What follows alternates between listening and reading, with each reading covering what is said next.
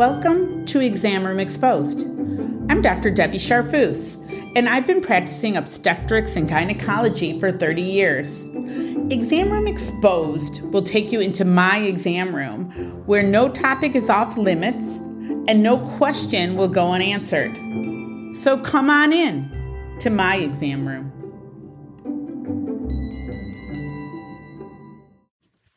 Welcome to episode one of Exam Room Exposed. Again, I'm Dr. Debbie Sharfus, and I've been practicing obstetrics and gynecology for 30 years. I figured for the first episode of Exam Room Exposed, why not expose it all and jump right in to one of the most common topics in my exam room, and yet something that for many people is never discussed, and that is painful sex. Now, today we are not going to talk about painful sex except in the context of menopause. So, let's talk about menopause. So, when you're in menopause, the definition of that is that you have not had a period for a year that is not caused by something else, such as having an IUD with progesterone or taking birth control pills, or maybe having what's called an endometrial ablation. So if it has been a year since you've had your last period, then you are menopausal. So what happens when you're menopausal? Well, really what's going on is that your ovaries have stopped working. And because of this, you are not producing the female hormones of estrogen and progesterone anymore. When that happens, many parts of your body are affected because the estrogen and progesterone bind to different organs and do different things in them. Today, we're going to discuss what happens when the estrogen does not bind anymore to the vaginal mucosa or the lining of the vagina. So, one of the most common complaints or issues I um, encounter when seeing patients in the office is that they say it hurts to have sex and that this is getting progressively worse since they've been menopausal. So, first, we need to discuss why this is happening or what the estrogen really does for the vagina in the first place. So, the estrogen binds into the layers, the cellular layers of your vagina. And what it does is that it helps give collagen and blood supply and actually sugar supply or glucose. And these things actually help the vagina be lubricated. It helps it to stretch and helps it to be able to accommodate things. So when you do not have hormones anymore and your estrogen is gone, the symptoms you would have is that you feel like your vagina is very dry. People tell me it feels like sandpaper when they're trying to have sex with their partner. You may have itching. Sometimes people have burning and you definitely feel like it's much smaller and tighter. This is all normal. This is what normally happens when you don't have estrogen and go through the change of menopause. The problem is that why should we as women accept normal? Why should we, when we're in our mid 50s, give up our sex life and pleasure just because this is what normal is and what nature intended to happen when we were done having children. So, what can we do? Well, there's a lot of things you can do, and let's start with the simplest. We're going to start at the very beginning with things that are quote unquote over the counter, homeopathic, natural, however you want to describe it. So, the first thing you can do is use different lubricants to help when you're actually having sex or intercourse. So, there are things that are over the counter you can buy one of the things that I find is very helpful for patients is actually using coconut oil. And yes, it doesn't really smell like coconut and it's fine to use. It won't hurt you. It won't burn you. And there are very few people that have any kind of an allergic irritation or reaction. The second thing you can use is pure sesame oil. Both of these things you can buy at many, many stores and use. Now, this will help you as a lubricant, and for a lot of people, especially when they're initially menopausal, that's enough. However, if that is not enough, then we start thinking about what can we do to actually change the tissue of the vagina again, or what we call the mucosa. The first thing you can do is use something called hyaluronic acid suppositories. So this is very common name to a lot of women, and that is because hyaluronic acid, H Y A L U R O N I C, acid is actually in a lot of facial creams and preparations that claim to make your wrinkles go away. And that's because it kind of plumps things. So it's plumping your vagina and making it more moist. You can get these suppositories online at a few different places, and usually you will need a special code to get into the website from your physician. So ask them about hyaluronic acid suppositories.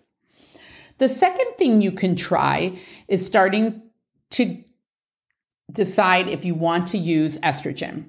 Now, estrogen's gotten a bad name over the years, as we all know, as something that causes breast cancer. And I'm not going to go into that right now. That will be another episode.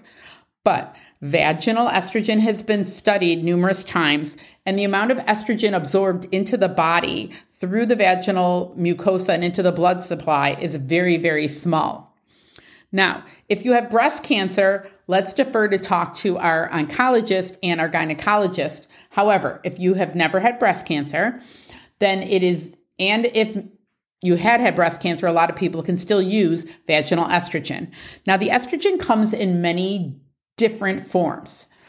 So there's estrogen that comes in a tablet that goes in your vagina, in a cream, in an ointment. There's actually a ring that you can put in your vagina that will stay there for three months and you change it every three months and slowly releases estrogen. And there is also um, a suppository. So if you choose to do this, it works great. It actually puts the estrogen back, and this will cure your issue. The problem is that you have to use it all the time. It's not like a lubricant. It's not as needed. It's not, oh, we're going to have sex tonight and I need to put in my estrogen. No, doesn't work like that.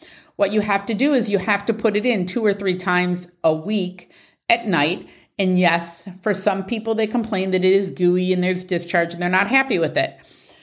However, it really, really works and it will make things so much better. So I encourage most people to try one of these products. There is another product that's not estrogen but breaks down to estrogen called DHEA.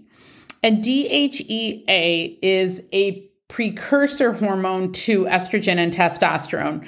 It comes as a suppository, it's also a prescription, and it breaks down to a weak estrogen and a little bit of testosterone. Again, this is a suppository, and you need to put it in the vaginal canal two or three times a week. It does work really well too, and it does have a weaker estrogen. The other option is getting an estrogen compounded at a compound pharmacy that your gynecologist could prescribe for you, and then they can exactly tell how much estrogen, estriol, or estradiol they want to put in the vagina. The other thing I'd like to discuss about it is that if you had breast cancer yourself, or if you just are too fearful of putting estrogen in your vagina, or if you forget to put it in there and don't like the gooiness and don't want to put something in your vagina all the time, then something else you can do is carbon dioxide or CO2 laser treatment to the vagina. In our office, we have one of these lasers. Um, and what it does is it actually delivers heat to the vaginal walls. It is delivered through a probe, and yes, it kind of looks like a large dildo, but it is really not painful. The first time can be somewhat uncomfortable because it has to go in your drier vagina. I always try to get my patients to use one of the other products for a few weeks before we do the first treatment. It usually takes about three treatments, depending upon which laser your doctor has. And what it does is it delivers heat to the vaginal wall. This heat actually damages the cells in the layers underneath the skin. And what happens then is that the vaginal layers repair themselves. They repair themselves and they rebuild collagen and blood supply. And then the vagina becomes the way it was before. Now, I'm not going to kid any of you, and I'm not going to tell you that it's like you're 25 because you're not, but it is so much better. It's about as good as using the vaginal estrogen, so probably about 85%. And if you have the, any of these treatments and then use a lubricant, you're going to be so much happier. The pain's going to go away. Probably the itching and burning will go away. So that's another option. The other thing that the laser can do is that it, for some women, it can help strengthen the pelvic vaginal floor, the anterior vaginal wall, which is where your bladder is. And so it helps some people if they have very mild stress urinary incontinence, meaning you're running around or you're jumping and coughing and sneezing and you're kind of peeing a little bit on yourself. So this does help that too, to a certain degree. So I hope that's been really helpful to everyone. It is such a common issue, and I go over this story every day, multiple times in my office. So I'm hoping that this will help, that you can at least take these questions to your gynecologist, and that hopefully you will have a happy, healthy sex life well into menopause.